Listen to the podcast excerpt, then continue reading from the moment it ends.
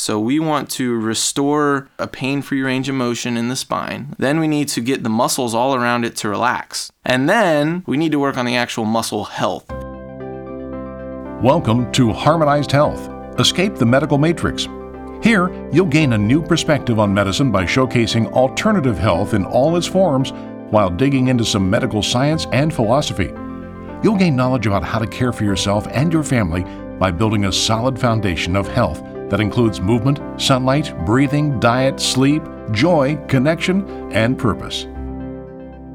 All right, welcome back to Harmonized Health. I'm your host, Dr. Damon, with my co-host here, Dr. Dan. Hello, Say hello. How you guys doing today? Yeah, we're back again, and we got a special episode. They're all special, but this one is, uh, you know, right in the wheelhouse for both of us, I'd say, but uh, a little bit more on your side of things. And so you're gonna, you see a lot more of this than than I do, um, which is good. But Yeah, um, definitely. Well, I mean, you, you usually when people come in for low back pain, right? Like you send them out. Like you're you're sending to like an osteopath or something, right? Like Well, come on. no, usually, if anything, people come to me uh, with whatever low back pain, neck pain, stuff like that, um, after just years of seeing other people. So they usually come to me very disappointed and very openly will say, uh, I don't really like you. I don't like chiropractors. I've Oh, been to like 15 of them. I don't trust you, but here I am. And I go, uh, okay. yeah, that's a good start. Sometimes I'll be like, well, you know what? I don't blame you because chances are, if you've been to 15 chiropractors, I probably wouldn't be too Yeah, happy with it either. Um, but uh, yes, so today we are. We're talking about low back pain specifically, um, all kinds of causes and treatments and, and little fun topics in between. Um, and I guess uh, in some form or fashion, I mean, I can I can try and take the reins on this one a little bit, and we can run through this. But we got a lot of topics. Yeah, yeah, Um, and that's. I guess we could even just narrow it down first, because that is. I mean, low back pain. You know, we do kind of generalize that, Yeah. but what are we? What are you typically seeing, like on a more specific diagnosis? Yeah, yeah, absolutely. And so, uh, typically with low back pain, when people come in, um, there's really not much going on. And I think that is the hardest thing is when people come in for low back pain and maybe they've had MRIs and they'll come in and they'll say, Yeah, you know, I have like a bulging L5S1 disc. Um, you know, I have some arthritis. And, you know, the doctor just says, you know, pretty much I'm doomed. You know, once like it's almost like once they get imaging with arthritis on it, they kind of just give up on their mm. health. And I don't blame them, honestly, because when you think about arthritis, just in general, we tend to think like, "Oh man, I really beat myself up. I have arthritis. This is going to be a pain generator for the rest of my life." And so one of my first one of my first interactions with my patients is trying to restore some kind of hope just in their diagnosis and and you know, treatment and what's going on. And so um, I see, yes, so a lot of just kind of mild disc injuries. Sometimes it's more diffuse. Uh, you'll see, you know, L3, L4, L4, L5, L5, S1, you know, disc injuries. Not that they're uh, totally herniated or, um, you know, they're sequestered or something. So there is difference between disc bulge, disc herniations, in um, extrusions, sequestered, stuff like that. So um, typically people will see like a disc bulge or a disc herniation. Sometimes they don't even really differentiate that. Uh, and they say, yep, okay, that's going to cause me a lot of pain, which is fair. I, I have injured a disc and it is very painful. That's true. But it also only lasted like a week, maybe two, right? And so that's important to remember. And oftentimes people will come in and, and their doctor will tell them that the disc will heal. So that's something, right? The- They'll know that the disc will heal, but they also will have heard that like four years ago and their back still hurts, right? So that's something. They're like, yeah, doc says it'll heal, but I'm still in a lot of pain. The arthritis, they usually don't get much from. They just like, yeah, you can try injections, um, you know, you can take whatever medication uh, or try physical therapy. And physical therapy is great. People often get results with that, but it just doesn't, you know, totally last or it's not enough. And that's typically where people come into me. So they kind of that package. Usually they'll have had some kind of imaging, um, and then just kind of a lot going on on that imaging, but really nothing like severe. but a lot, right? Um, so, nonetheless, what I say, usually what happens, I, I they end up with, I guess technically not a diagnosis, but with a diagnosis of like, of just like a classic lower cross syndrome, uh, which is something that we're going to be talking about in our next one as well, our next podcast as well. Yeah, essentially. it's gonna flow right into the next one, which Yeah. is movement and exercise, kind of Right. differentiating those. Yep. So when when I saw that we were going to dive into that, I was like, well, this will be perfect for low back pain because realistically, low back pain is movement and exercise. Like you're you're lacking that. Yeah. you need some kind of function. Um, and so w- what I go through typically at Motion Chiropractic, I'll say. Our goals are, are like a three step process. So, we want to restore some kind of movement through your joints, uh, wherever that may be. Maybe it's not in the area that you're having pain, maybe it's above or below that. But we want to restore a pain free range of motion in the spine. That's important. You need to be able to move, right? Without pain. Then we need to get the muscles all around it to relax because they're tight, they're irritated for whatever reason. There's a multitude of reasons. Could be that you're not working them, could be that you're working them too much, could be that the firing patterns are off uh, and they're kicking in before they should. Couple reasons, right? You could just you don't move and your muscles just slowly constrict on you like a anaconda, right? and then once we've kind of addressed the muscle almost like elasticity or length, uh, whatever, we need to work on the actual muscle health. And that goes into the exercise. We need to start working that muscle, getting blood flow moving through it, um, strengthening it up, restoring its function so that it doesn't go back to tightness, so that the tightness doesn't go back to restricting your range of motion, which brings you into pain. So it's like step one to two, and then step one to two to three. Um, and that's usually good because that is a very holistic approach. It doesn't matter if you have herniations, bulges, whatever. It doesn't really matter if you have arthritis because we're starting to restore some of that function. Um, and then anything really in between muscle knots and tension and hamstring tightness. And everybody says they have sciatica. Um, all these things doesn't really matter because at the end of the day, it comes down to where's your range of motion? How does it feel? what are the muscles doing around it and restricting or not being able to stabilize is it either too stable or not stable enough and then we're going to add function. We're going to add you know muscle health back into that. So either stabilization if you need it you know strengthening if you need it firing patterns whatever it may be. And that process is usually good enough to kind of restore people through the normal like low back pain that people will come in with. Yeah. and then, of course, you know, comma, you have people that come in after car accidents and this and that, and there's all kinds of injury and, and stuff that goes with that. But I feel like that's like a whole different, that's a whole different wheelhouse. That would be a semicolon there, I think. a semicolon Yeah. because there's a period wanna- after that, right? separate it's- that yeah, sentence yeah, there. you do. There's, there's enough of a subject in there to where you can semicolon Yeah. and then run into the next, the rest of it. But, uh, but yeah, I would say uh, not to cut you off here, No. but I would just add in a couple things there. Um, you brought up a good point. The movement, you know, if we're moving like we're supposed to, we're humans. That's kind of what we are supposed to do, just like other animals. And so when we stop doing that and we become sedentary, which is a part of our modern society, you know, that's where you're going to start to develop a lot of these things. So if you Right. stay moving, you know, now there's that balance because you can overmove like an athlete. Like so they're going to have their own issues Mm-hmm. Yeah. because they're kind of overdoing it, you know, especially if they're not, you know, doing enough recovery kind of stuff.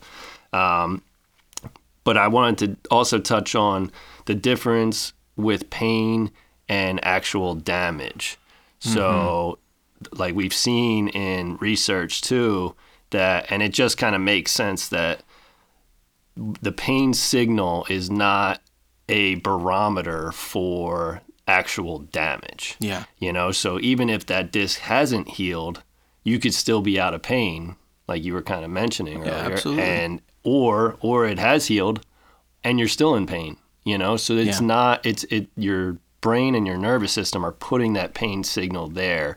It's not because there's a certain amount of damage. And I think that's where, you know, at least for myself, that's how I originally thought of it. And I think a lot of people do is like, oh, I have this disc injury and that's causing the pain. Right. And it's really not that cut and dry. Do you remember that statistic, like off the top of your head, where it's like one in like three people over the age of whatever, 30 or 40 have disc herniation? Disc herniation, yeah. And we were I would. always, I think it's even higher than. that. Yeah, we were, but that was always drilled in our heads, Oh, and yeah. Mm-hmm. it's like, yeah, a lot of people have herniations, but that doesn't mean that all of those people Yeah. are in pain. So, Yeah. same with arthritis. You may have all kinds of arthritis and not even know it. Yeah. And I mean, itis, inflammation. So, Mm-hmm. I mean, that's kind of the big key there. And so, I guess, would, how do you approach, you know, I think this comes up a lot with chiropractic is how do you approach the imaging side of things with x rays and Hmm. MRIs now? Yeah, uh, it's hard because everybody wants an answer right away today.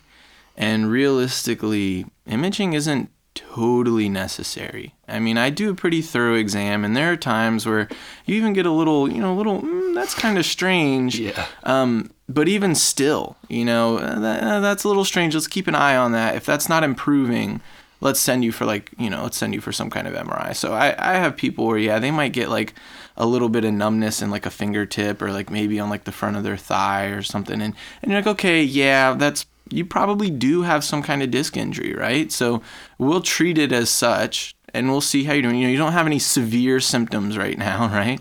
So we'll treat it and we'll see how you're doing. If nothing's getting better, so be it. Uh, you know, we'll we'll carry on. You know, or if nothing's getting better, we'll we'll send you for some imaging. It's not like we're not going to, right? Yeah. But if it starts to get better, and so be it. It's great, fantastic. We can, you know, we saved you 250 bucks or something. Yeah. Um, But at the end of the day, there are people who are just, I want imaging. I, Like people are almost disappointed that I don't take X-rays Yeah. at my office, and it's like, well, you know, if you're really that worried about it, because you have to trust the patient too, Oh, to some sure. extent, right? Like if they come in and they're like, this, their this yeah. ain't right.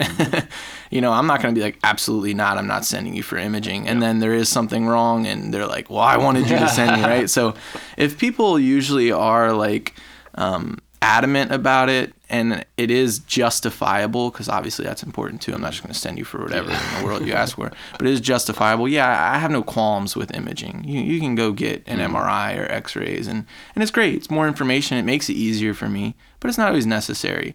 And that's another thing too with just our medical system now. I mean, you you go to a doctor, you get imaging, you know, you talk to them for two minutes, and then you go on your way, and that's almost what they expect. So when they come in, it's like, what's going on here? yeah. It's all it's all data driven too and it removes that that personal interaction and i think that's what we really have to get back to.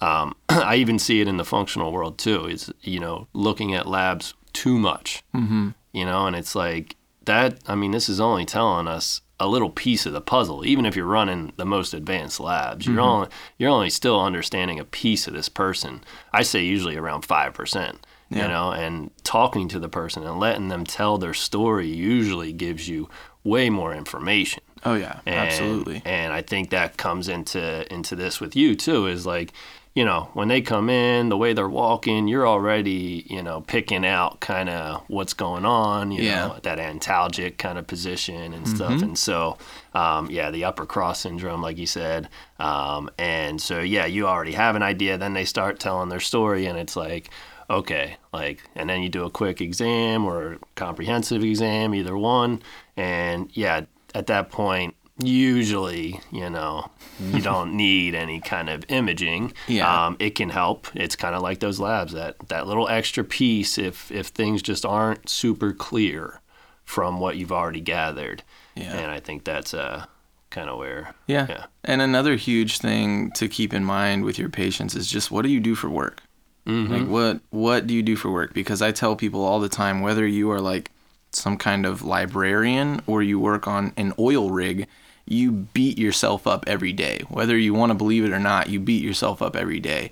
And you have to undo that beat down a little bit uh, in order to progress, as it doesn't matter. I mean, yeah, if you sit at a desk all day, you might think, like, oh, yeah, well, of course my shoulders are going to be tight and stuff. But, like, you know, I'm not, yeah, I'm not an NFL player or something. I don't need to be stretching and, you know, running through all these exercise and blah, blah, blah, because I'm just sitting at a desk. And it's like, well, you sitting at that desk is beating you to the ground every day. Yeah. And you have to undo that. So whether that's, you know, some exercise routine even throughout the day that you can get up and do, you know, while you're at the desk, Um, I always, I joke, and I don't know if it's totally appropriate, but I am also like, uh, I can relate, right? And mm-hmm. so I joke sometimes. I'm like, I know by the time you get home, your goal is to like be in your underwear in like 15 seconds, right? like you come home, you're in a suit, and you just want to get home. You're just like, wow, get me out of this thing. Like I want to relax, right? But I can always say like before you kick the work boots off, just give yourself a couple minutes of stretch, and that's classic. It's classic, like just I don't know, training behavior, whatever. Like it was same thing in like middle school. I mean, before you before you start playing video games, get your homework done, and you're more likely to do it, mm-hmm. right? And it's the same thing. Before you get home, you kick your boots off, you you plop down in your favorite recliner or whatever you have to do. Just get a good stretch routine. It's still make it part of your work day. You come home, you stretch out, you know, the low back, or you know, you do your neck stretches, whatever little exercises that you know I pass around, and and just start doing that just before you kick the boots off and then that's okay. Then you can enjoy the rest of your night. You you added a couple you know three four maybe five more minutes in so be it. It was just an eight hour work day. Like five more minutes ain't gonna kill you. It's gonna help you a lot. Yeah. and then you can build from there. Um, but work is a huge thing because you have to figure out the repetitive patterns that people are performing that have a toll on their life Yeah, I think uh, a good one for people because I know that they always um, have a lot of things going through their head still. Like I, I experience this, and so when you come home, sometimes, you know, those things are taking precedent, and so what I sometimes tell people, and, and I do this, uh, is I keep the foam roller or I keep something out to where I see it. Yeah. You know so it's like you walk into your living room it's like you, you know that orange foam roller over there hanging from the ceiling Yeah, like a pinata you walk into it. Exactly. Yeah. Hey, whatever works. Yeah. and uh, and so that way it's like oh okay like yeah let me do this real quick. So Yeah. it kind of like snaps you out of it. And so I think that's something to for people to just remind themselves you know whether it's a yoga mat or something that just kind of catches your attention even when you're you know off in you know other world of thinking and ruminating and stuff. So um, I think that's a good little strategy. What are somewhat of a shift here, but what are like the main things that you coach people through? So, say they come in, you know, you do your evaluation, you start getting them adjusted. What are some of the other things that you're having them do, whether it's exercise or other modalities that you're utilizing for that back pain? Yeah, yeah. So, uh, like I said, like adjustments are a tool, and that's all they are. It's a tool. So we're adding some range of motion. If you don't need that range of motion added anymore, well, then that's not a tool that we use anymore. Um, but it is a tool, so we'll we'll do some kind of adjustment, mobilization, drop table, you know, very rarely activator, arthrostim sometimes, um, but some kind of mobilization. And then we jump into muscle work. And muscle work is just as important. And that's the part where people dip out. Nobody wants to do muscle work. No doctor wants to do muscle work anymore. Not like legit true muscle work. And they're fantastic doctors. I'm not like alone like this lone wolf trying to change the world. I mean, there's fantastic all over the nation, world, whatever, doing doing you know what's necessary. Um, but for the most part, muscle work is hard, makes you sweat. Like nobody wants to do it.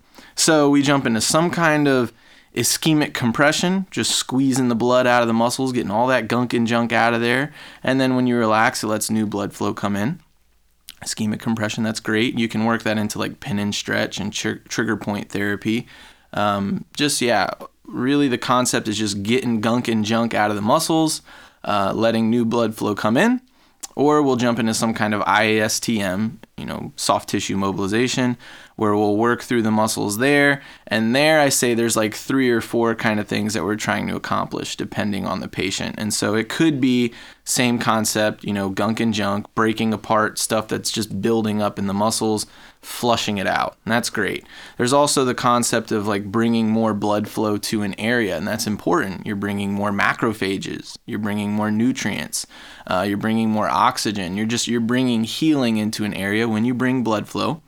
Um, and then I try to kind of throw in my inflammation talk, and whereas like inflammation is just more blood, it's just increased blood flow, right? Out of control inflammation is a problem. So sometimes we're using these tools to control inflammation and we want to kind of flush stuff out of an area. And that's fine too. Sometimes we're using them to bring inflammation, essentially. Like we want to bring blood flow to the area in a controlled manner so that your body can use it. Um, and that's usually soft tissue mobilization. Sometimes cupping, very similar, right? I mean, you're bringing a lot of blood flow to an area. I like to do dynamic cupping and tug on the fascia, you know, the different cups and stuff, kind of pull and stretch, and then flush everything out at the end. Um, and that's typically where I go with with manual therapies, with you know muscle work, which is a lot. Yeah. And then exercise. Yeah. And exercise is important to tie into their work, to their life, um, and make it relatable. And I think that's the big gap, and that's the important part. Um, like the most important part with the patients is this big gap between I'm doing exercise and it's homework and I don't want to do it versus I'm trying to apply these things to my everyday life and how I move and what I do. Um, and then it becomes a habit, it becomes a new way of moving, a healthier way of moving. Uh, and that is where I, I work. I, I very, very intentionally work towards um, teaching them, like if, for example, if they work at a desk job, if you work at a desk job, your knees are always bent, you're sitting in a chair, your glutes are always stretched. If the muscle is stretched, it's inhibited, essentially, right? So your glutes are always stretched out in a relaxed position. Your hamstrings, your knees are bent, your hamstrings are tight, uh, and you're us- usually using your low back to keep yourself up because your posture is terrible as is, right? So your low back's trying to kind of hold you from falling forward. Hamstrings are sitting there just shortening all day long, and your glutes are totally inhibited. Now, when you stand up, and you have this giant muscle that is, you know, giant muscles that are the glutes that are supposed to pick you up and move you, they've been inhibited all day. So you got these tight hamstrings that are going to kick in, and this low back that's been working all day just keeps chugging along because it's a trooper. Um, so now my goal is to train these glutes to fire, to fire first. Uh, to initiate these movements and stabilize the pelvis, which is your center of gravity, your balance, you know, all this and that keep that tucked under you tight, work on the core, right? Um, but then apply that to your life. So, how do you get in and out of a car? How do you go up and down stairs? How do you get up or sit down into a chair? Um, you know, you're walking, you're jogging. What does that look like, and what muscles are you recruiting? Because if you're using, yeah, low back and hamstrings, and they're irritated all day long, anyways, um, it's just going to get worse, right? So it's trying to apply that to their life. You know, what does it look like when you sit in the car? What does it look like when you do dishes? How do you pick your kid up? Do you swing and pull them up and throw your back out, or are you dropping the hips and just you know picking them up, you know, normally? So uh, that's kind of that's that's it. Mobilization, muscles, add in function back to their life. That's a good strategy there. I like the whole flow. Yeah. It all too. It makes sense. Yeah. Um, so you did mention a few things that I'll- I'll highlight. You mentioned the arthrostim. Um, so correct me if I'm wrong, but this is a tool that you will utilize instead of the high velocity adjusting to be a little bit maybe more specific on the vertebrae. Um, yeah, there's there's a couple different ways to use it. Um, and if you don't know what an arthrostim is, uh, maybe you've been to a chiropractor, you've had the little clicker everybody says, and that, that's an activator. It goes click, click, click, you know, and spots on the back. And an arthrostim is like a hybrid between that and like a massage gun, you know, your percussive massage gun. Um, so it, it clicks, but it's a little quicker. Um, and it can be a little more aggressive. I mean, the activator you can press in, but this arthrostim is actually kicking. It's pushing.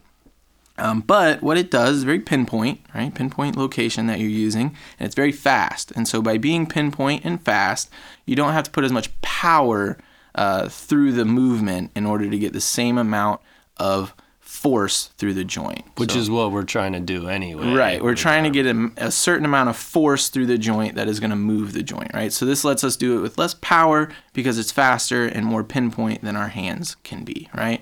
Um, But you so- can also develop pretty good speed, which Oh, is yeah. what everybody is typically trying to do as a chiropractor. is Trying to get that more velocity so that, yeah, you don't have that kind of. Yeah, that's that's reaction the goal, right? But I mean, I, I joke like not even Bruce Lee's hands can be that fast. I mean, that thing is I don't know. yeah, maybe. That's where I'd like to see where, like, Right. Ooh, DD Palmer and BJ Palmer. Yeah, because their whole were. like recoil. And, I mean, Yeah. who knows, right? But nonetheless, it, it's it, that's the theory behind it, right? It's supposed to be faster, more pinpoint, so it's not using as much power to get the same amount of force. Um, and so, since it's not using as much power, it's just more gentle. Okay. It's not as aggressive. Uh, so you can use it to be very pinpoint and utilize, you know, I want to move this one spot right here. But I mean, that's also our goal with our hands. So usually I'll use it more as what I say, like, like uh moving like a rusty hinge you know like it just it doesn't want to move you don't just crunch it forward and backwards you got to kind of wiggle it and then eventually it starts to get some movement and i like to use the arthrostim as kind of that wiggle so i can use it repetitively over an area maybe a broad area maybe a very pinpoint area to kind of wiggle it get it moving uh, and it's not as yeah aggressive. And then usually i will work my way up to some kind of manual you know adjustment unless it's you know not indicated right? Yeah, and then, yeah. then i won't. But um, yeah. And you you had also mentioned inflammation. Sometimes we're going to want to bring inflammation, and the key there is inflammation is the healing process. Mm-hmm. We need that inflammation, and we were taught, or a lot of people were taught for a long time to you know apply cold, right? Yeah. Um, the whole rice kind of uh, methodology. However, you know that's going to slow down the inflammation and that's going to slow down the healing. So, you know, yeah, if you need to bring down the pain, it can be indicated. However, you know, if you really want to get this healing process moving, that's where you don't want to apply the ice yeah um, or the cold. I think know. that's fair. I think that's a fair. I mean, that's why you know you should be led by some kind of medical professional when you're going through this. But if you're in pain, it's one thing. Yeah. You know, if you're in pain, sure, throw some ice on it. No more than 20 minutes. You know, blah blah blah. Um, but if you're if you got a little bit of discomfort, well, that's okay. You know, an inflammation that's causing pain is probably, you know, it might be borderline depending on the person, but it's probably getting out of control, right? That's why it's painful. But bringing, you know, yeah, if you're sore, if you're uncomfortable, if you're like, oh man, I was stiff the I mean, yeah, that, that happens and that's okay. That's part of the healing process. Yeah, absolutely. Um, and that's that's something that I, I kind of go through with my patients too. I always tell them with anything we do. Um, did you ever take Did you ever take like Factor with with uh, Greg Dorr? no. Oh man, well anytime, anytime you're doing anything. I mean, you remember like uh, Dr. Cooper, man. He used to love to put us in pain. Yeah, Right. oh, Greg yeah. Dorr's the same way. He thought it was awesome to put us in pain while we're doing some of this stuff. Um, the the ISTM, the, the soft tissue mobilization. But he would always say, "I don't want you over a seven out of ten pain." If you're over a seven out of ten pain, your body's going to go into a defensive mode. You're going to tighten up more, all this and that.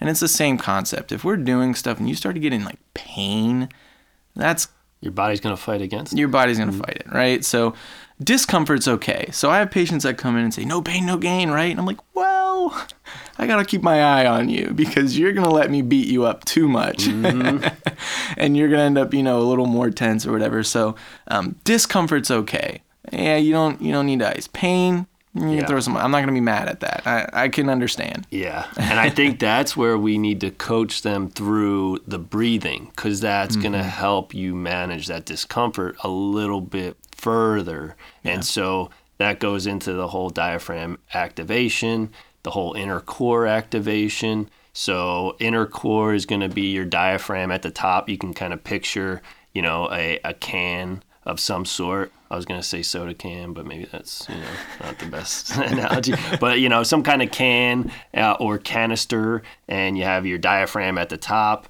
You're going to have your transverse abdominis wrapping around, and then you're going to have your pelvic floor at the bottom. And even in the back, you're going to have your multifidi, which will relate a lot to the low back pain. And so we want to have that inner core functioning properly. The diaphragm is going to be probably the main key there. Pelvic floor, very important also. And so we want to be breathing properly using that diaphragm first. That's also kind of what uh, what's going to be at the end here. You know, the do one do this one thing. Kind of getting ahead of myself here, but we're gonna we want to get that diaphragm working too. So when it descends down, it's gonna move everything and kind of massage everything. Yeah. So now we're gonna massage those low back muscles. That's gonna tell our nervous system to calm down. That'll bring that pain signal down too. Yeah, absolutely. Yeah, and that that's a huge thing. The way that we breathe and the way that we stabilize our core are two things that usually go, you know, get passed on to my patient in like the first or second day, um, because when we breathe with diaphragm, like you said, it's massaging those muscles, but our ribs have this bucket handle movement that it's described as, right? So if you can imagine your classic Home Depot five gallon bucket, uh, you you pick up the handle and you know kind of swivels on that pivot, right? Well, the ribs do that as well because they attach essentially, you know, to the sternum into the back, and they have that swivel movement up and down as you breathe. As you breathe through the diaphragm, you're stretching those muscles, right? They're stretching, they're expanding, contracting, sort of thing, right? And and that is going to massage everything out, but it's also going to be like stretching down the low back. I mean, you can feel a stretch. If you stretch your low back and then you take a deep belly breath, you feel it open up that whole cavity. And so now, as you're belly breathing, you you get this opportunity to stretch and relax muscles throughout the day instead of like this deep stagnation of your muscles just sitting there like chains until you get up and move because you're you're using you know muscles accessory muscles in the neck and and uh, you know chest uh, upper chest and everything to breathe. So you do you have to kind of bring that down into into the diaphragm and that does do wonders and just yeah like a like a wave you know? Just kind of slow cool calm collected like you're at the beach and those waves are just kind of moving in and out. Like you get that through your through the muscles and through the the ribs and everything and that's so important. I like it. To just fight yeah that stagnation and then the transverse abdominis just my quick little spiel on that Yeah. the transverse abdominis i always say you know goes transversely across the abdomen that's why you know shout out to latin or whatever um, Or whatever. transverse abdominis yeah, Yeah. or whatever uh, no it is but um, but that is like our biological weight belt and so when you see all these big bodybuilders putting this big belt on across you know they're they're supporting uh, what the transverse abdominis does. And so the rectus fem- or rectus femoris um, help me out the rectus uh, abdominis Abdominis, yep. yeah rectus abdominis. Um, your, your cool six pack that doesn't really work so much in stabilization like we think. That's more like you know eccentric movements whatever. You could dive into that another day. But the transverse abdominis is what stabilizes our low back as we move and we have to be able to activate that while we breathe if we can't breathe through our diaphragm and activate our transverse abdominis, which is our core, we are never going to use our core because we're always breathing. Right? If that makes sense. If we're breathing, we need to be able to activate our core while we do so. So it's hard to bring that tension across the lower abdomen and then breathe into like the lower abdomen essentially. That's very difficult, but it's necessary. Otherwise, you live life with a zero core. Doesn't matter if you can activate it, you're not going to use it because you're going to be breathing no matter what you're doing. Yeah, right? yeah. The guys over at uh, the functional movement guys, they always used to say, uh, I think it was them. They would say, "Breathe behind the shield." Yeah. It made a lot of sense. Mm. It's like you know, yeah. So you you have that transverse abdominis contracted, but you're still able to access that breathing in that area. Yeah. That's a that's a good like mental image. Yeah, right. Yeah. I always liked that one. It always Yeah. stuck with me. I'll, I'll have to pass that along. Yeah. um, all right. So, real quick, I think maybe we should hit on sciatica. So, you know, like you said, that's a very, you know, a lot of people come in and like, hey, I got sciatica. Yeah. And I think it, it some people are confused by it, um, you know, and Yeah. so if you want to just highlight what, sure, what yeah. that looks like. Yeah, absolutely. So the sciatic nerve is thick. The sciatic nerve is probably like the diameter of your pinky, probably. I mean, like that's a that's a thick piece of nerve. Yeah, it, it was big. I mean, you remember in cadavers and everything, right? Like you pull it, you could you could strum that thing. Like it was it was dense. Yeah. Um, it's a thick nerve that runs down the back of your leg, essentially, kind of exits out the glute, goes down the back of your leg. And typically, a, a true sciatica is like pain shooting down the leg, like to the bottom of the foot, pretty much. So it's it's usually pretty bad. It doesn't have to every time, um, but that's a true sciatica typically what happens people will come in with pain coming down their low back kind of to the back of the knee uh, and they'll say yeah my sciatica if they even if they even go to the back of the leg they might say my sciatica and go down the side of their leg. They might say my sciatica um, and have no pain in their leg. It's just somehow it's become this blanket term. Maybe it's because of like ICD-10 coding or something Yeah. where they can they can write in sciatica because they have some kind of pain in their in their low back and it helps justify whatever they're doing. Maybe I don't know, um, but sciatica just gets tossed around like migraines, and we mentioned it when we talked Yep. about migraines. Um, but a true sciatica, yeah, is usually like a nerve pain shooting down the leg, like to the bottom of the foot. And so what we see, what can you know cause that most common usually is coming from the piriformis usually. I mean, there are instances where you can have nerve entrapments or you can have all kinds of disc injuries and this and that, but typically it's not that deep. Like it's mm-hmm. it's a little more I would say simple, but simple gets overlooked or it just isn't a good enough answer, a good enough explanation. And so now something that's simple becomes like the difficult solution because we don't want to dive into that. Yeah. And it very often comes from the piriformis. Yeah.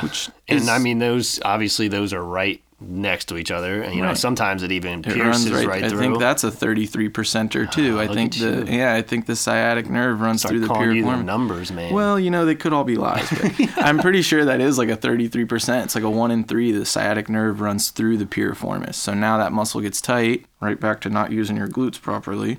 Um, and now you got pain shooting down the leg. Yeah. Yeah, I mean, any so any kind of even like minor shift in that pelvic motion, then you you can see this kind of pop up. Yeah. So then, what is what do you think, or what do you see as like the biggest drivers of that minor shift, and then causing that kind of compression on that nerve? Yeah, well, typically it's not even like it, the sciatic nerve isn't usually involved. It's usually not. it's really usually not involved. If you have sciatica, uh, chances are you don't. Um, it's possible, obviously, of course, but typically, I, I I don't think I've seen like a true sciatica in a long time. Yeah, it's It not happens. super common. Yeah. to have it like you know shooting into the heel yeah. and stuff. Yeah, like typically it's more like hamstring. It's more myofascial tightness. It's you know, yeah, you got some kind of dysfunction going on, and it's giving you pain down the leg, sure, uh, but it is more you know glute or it is like fascial tightness. I mean, you really start to work it, and you start to notice like it's your whole posterior chain and so now you can see how that pain kind of maybe goes up the right leg crosses at the the sacrum and everything and goes up like the left side of the back and you can see like wow yeah you have this crazy fascial tightness and so you start to work on that right yeah there. exactly and you start to work on that and you see you know maybe more in in the, the base of the low back on the left is causing this tightness running down the right leg and that's difficult. That's what makes my job hard right? That's hard. Um, but nonetheless it usually comes from some kind of dysfunction coming f- around the, the pelvis the glute the breathing um, you know yeah pelvic floor even transverse abdominis. It usually comes from around there. Something isn't firing in the correct order. Doesn't mean that it's it's weak or it's not there it's just not firing in the correct order which is always difficult to explain to athletes because they're like i've been doing this my whole life you're Yeah. going to tell me my glute doesn't work?" They're work really good at compensating. right? yeah, you're really good at compensating. Yeah, I had a professional runner, like just dude ran his whole life, and I tried to tell him he wasn't using his glute, and he looked at me like I was the dumbest person on the planet. He's like, "Do you know what I do?" From like, yes, I do. It's part of the history. Um, but and then you you do you know Janda's hip extension. You show them, look, that glute's not firing first, and they're like, "Well, son of a gun!" like that's crazy to think that I made it this far, not yeah, professional compensator, right? Um, so typically as you dive into those firing patterns as you dive into you know stabilization whatever you start to see this fascial tightness or maybe the piriformis is working because the glute isn't. Uh, and that kind of works its way down. Usually like glute med will kick in and then piriformis will kick in um, and your glutes just hanging out like sipping coffee while the rest of your body's working way too hard. Um, so as you start to fix those imbalances, now these smaller muscles that aren't meant to do that big of a movement get to relax. And that pain shooting down the leg gets to relax, uh, which is important, but it's not, you know, it's not a true sciatica, which is neither here nor there. It's not like I'm going to sit my patient down and be like, you don't have sciatica. It's really not that important. What's important is explaining to them everything else. And then they'll, they can kind of go home and be like, wait, is that sciatica? No, that's not. And then that's on them. Great, fantastic. You got to kind of dive in your own health Yeah. um, and, and figure something out. So um, that's usually the go-to with sciatica. If someone has true sciatica, there's there's something bigger going on, and that's where yeah, well, let's get some imaging. Let's kind of figure this out, um, and we can treat it differently to an extent, but still usually is coming from similar root causes. Yeah, it's just escalated differently. Yeah. Yeah. So, do you think people need to see chiropractors for this? Well, you know, Dr. D, I'm glad you asked. um, it's actually crazy because chiropractic is evolving so much, um, and there's so many strange things that come through with chiropractic, es- es- especially, especially, especially, You got it. especially One of those. one of the five Yeah. especially when it comes to the anatomy trains like we mentioned before and that's where you see some weird stuff with chiropractic. I mean you have a posterior chain that comes from your eyebrows essentially. Yeah, right. goes over the top of your head down your neck all the way to the base of your spine crosses at the hips goes down the back of the legs to the bottom of the foot. The you know yeah the bottom of the foot. And so essentially anywhere on that fascial train that you can dissect away from the body in, in one piece right? That's kind of where these came from. Um, you could have tightness and it can affect something. So you do see sure you adjust the neck and someone's foot gets better and that makes my job difficult.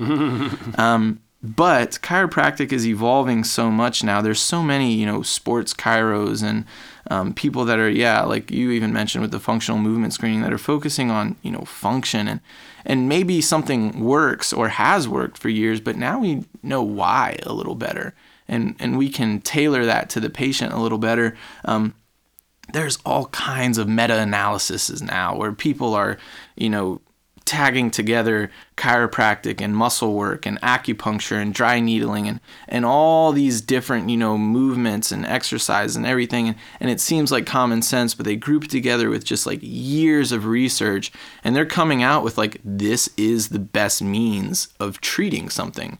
This is the best means of treating low back pain, non complicated, whatever, low back pain. Like, this is the best means of treating that. And it'll have chiropractic adjustments, it'll have exercise, it'll have dry needling or something in it, you know, uh, muscle work or stretching, whatever it is. And, and it's like, yeah, sure, like, those will help, right? And it's the same thing with.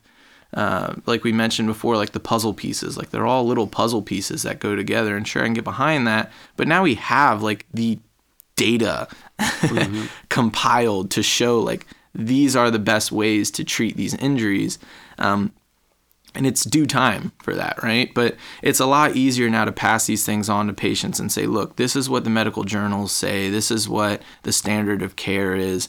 And it's some form of chiropractic care whether whether you want to agree to it or not whoever's listening out there it's chiropractic care uh, it's muscle work it's exercise and diet and stress and i mean you can go into all kinds of things but from my musculoskeletal standpoint it's chiropractic care some kind of muscle work stretching whatever and some kind of rehabilitative exercise. And that's what's the standard of care to take care of people. That's what insurance wants to look for nowadays. They want to see that you're doing that stuff in house. Um, you know, when you meet with other doctors and DOs and all this and that, they want to see that you're doing that with your patients. Um, and it's getting to the point where it blows my mind when someone who works very hands on with their patients, whether that's a chiropractor, a physical therapist, the DPTs and stuff like, and they're not doing these things they're not doing some kind of mobilization they're not doing muscle work. Maybe they're only doing exercise or they're doing adjustments and they'll give you an exercise but they're not doing muscle work or or you know adjustment muscle work no exercise. They're like missing a piece of they're the missing a piece of the puzzle and it's why? Yeah.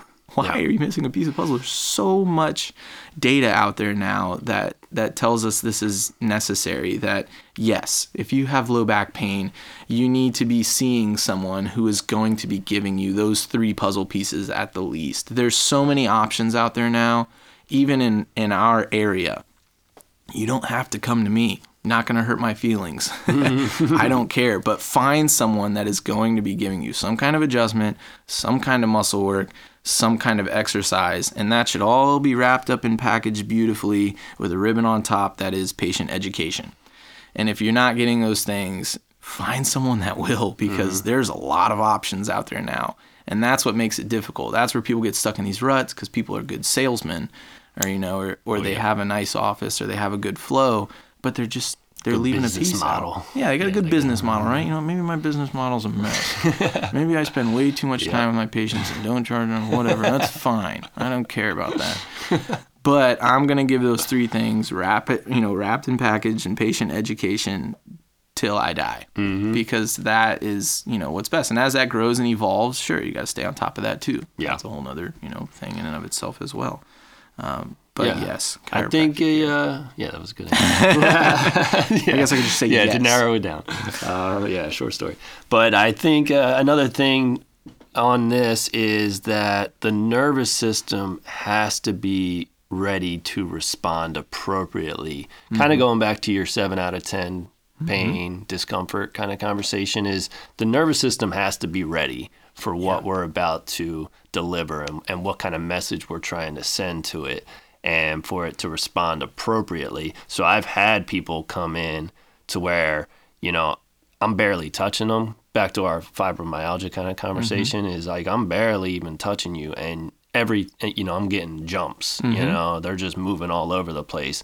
And I I often have to sit them down and say, look, like what I, you know, if I deliver a high velocity, you know, low amplitude adjustment to your nervous system right now, to your body, it's it's gonna react gonna and not not the right like way. Yeah, yeah, yeah, it's- exactly. and it's gonna throw a temper tantrum. And so a lot of times it's more about some of those other things that we have to include, you know, and I think that's also where some of the the other kind of practitioners may be more effective, maybe like a craniosacral, um, even an osteopathic kind of uh, adjustment, you know, a little bit more gentle Mm-hmm. kind of, uh, um, and then even, you know, even things like like acupuncture yeah. um, Reiki, what you know, whatever people are kind of into, you know, moving that energy may be a little bit more appropriate um, than what we have at, at that, um, you know, that we've been trained to utilize. So I think those are, you know, there's always a, a way. There's always something, someone that, that can help you. Yeah. I think you all, you know, we all have to teach people too to to help themselves first. right. You know, I try to yeah. get, get that point across goal. Yeah.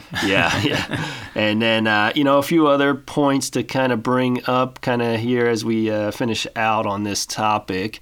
Um, but, you know, it's not always musculoskeletal. So, you know, that's where we have to, you know, be those detectives also and, and either send to appropriate people, Yeah. practitioners, um, or myself, where maybe the functional medicine, uh, the bioterrain medicine might be a little bit more appropriate. You know, whether it is kidney dysfunction, it could be it could be any organ, it could be gallbladder, it could be Mm-hmm. You know. So we have referral patterns that we know about, and so those could be very indicative. You know, so that's where that history taking comes into play. We can really start to narrow that down, and then the lab work and some of the imaging and things like that can really point in that Yeah. direction a little bit more than the musculoskeletal. You know, but then also with the German new medicine stuff that I'm learning a little bit about more, and and you know some of the uh, energy pathways and things like that, the etheric body, and some of these more, uh, you know, uh, everybody says woo woo, but it's more, you know, just a little little bit out there. But you know, it's really we are just energy at the end of the day. So when we when we look at things like emotions, you know, which I mentioned should be moving, you know, emotion. And so if it's not moving and it's stuck, then that can cause issues. You know, there was a great book um, by Dr. John Sarno who who wrote, uh, I believe it was tension myositis syndrome, and you know, pretty much he saw that everybody had some kind of um, stress or emotional issue that was driving it. And then there's the body keeps the score, um, you know, where our body is kind of that fascial system and the muscles are kind of storing the, that trauma. Yeah. And so that's where we can start to see something, maybe even like a sciatica, like we were talking about. Maybe that's what's actually driving this. Whether it's on the right side hip, we might see something more like guilt or shame, you know, or on the left side. it.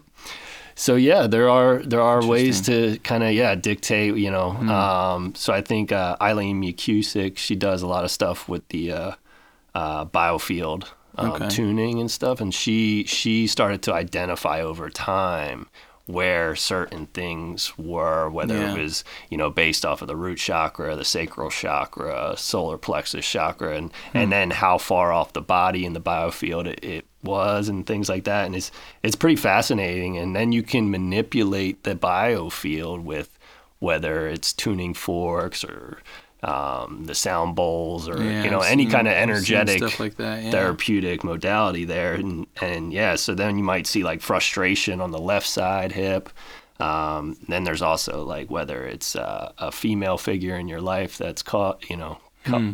um, or a male figure and yeah it's pretty fascinating Oh, stuff man. so Yeah, that's way outside of my then it, yeah, but I think it's always good to keep this on the radar too, because Right. we're gonna have those people that just aren't responding. Oh yeah, you know, to absolutely. our- to I've our- had people that I don't even I don't even get to treat. I mean, you come in and it's the therapy session, and Mm-hmm. they talk about this trauma in their life, or this person, or this pet passed away, and and you just sit there and you just kind of let them get that off their chest for a while, um, and then they can yeah almost start to prepare themselves for healing in that sense, and it's just a matter of getting that off their chest to somebody who cares Yes, somebody uh, that'll and listen. Mm-hmm. I, yeah, I do see that fairly frequently, you know, and and you can immediately start to say, okay, wow, like, yeah, you're in a lot of pain. Maybe there is a perfectly like, you know, physical explanation of yeah, you have you know neck tightness, blah blah blah, Mm-hmm. and all this and that.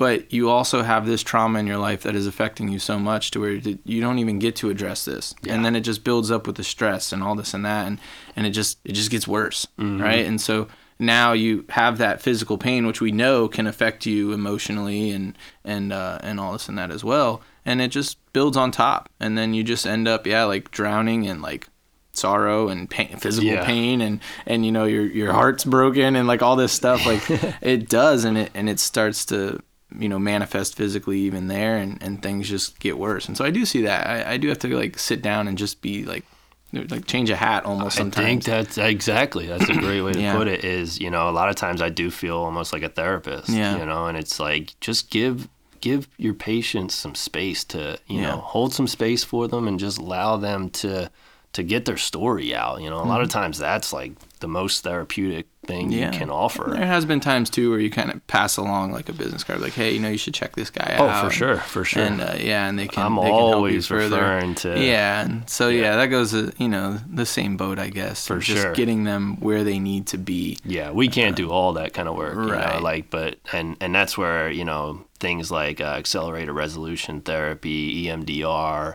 uh, the somatic experiencing therapy is the one that I'm kind of looking a little bit more into now because they do a little bit more on the breath work, a little bit more on the movement while you're trying to process some of the emotional trauma things, and uh, so I think that's where that makes a lot more sense to me. You know, we are humans, kind of coming back full circle here Yeah. that we're we're meant to move. We need to get our breathing patterns down, and now I think we can access, you know, and start to really um, make more movement on that emotional stuff. Yeah. um, that's kind of bottled up that we all have. We all got it, you Yeah. know, and so it's just. Uh, Sometimes we, we need to attack it directly, and sometimes a little bit more indirectly, because we don't want to. I, I was talking to somebody yesterday. It was like, you know, sometimes you want to avoid those triggers. You know, so sometimes if you just keep bringing up that this person had trauma, Mm-hmm. you know, and, and you keep reminding them, it's almost like you're re-triggering them. Yeah. and so Give them some time. and that's where the professionals, you know, Yeah. understand that a lot more, and so uh, they can, you know, help them.